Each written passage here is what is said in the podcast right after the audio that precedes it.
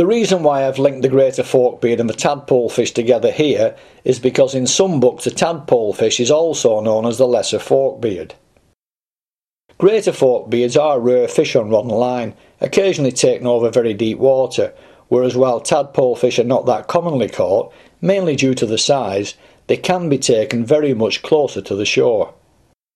In both cases, while you might not know what either is, if you come across them, you will certainly know they are something out of the ordinary.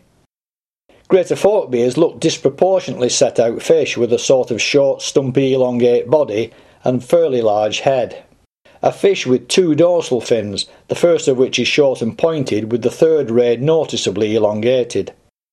But not nearly so elongated as the pelvic fins on the bottom of the body starting below the gill cover, which are eye catchingly incredibly long, reaching well past the start of the anal fin. Coloration is some shade of deep brown with a black edging to the dorsal fin, anal fin, and the tail.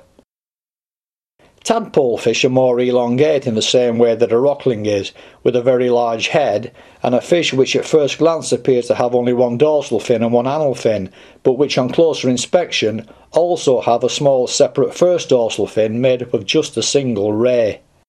Coloration is uniform and usually dark brown, though the lips and mouth often appear lighter. The thing that distinguishes the tadpole fish from the rocklings, which it superficially resembles, is the fact that unlike all of them, it has no barbels on its upper lip.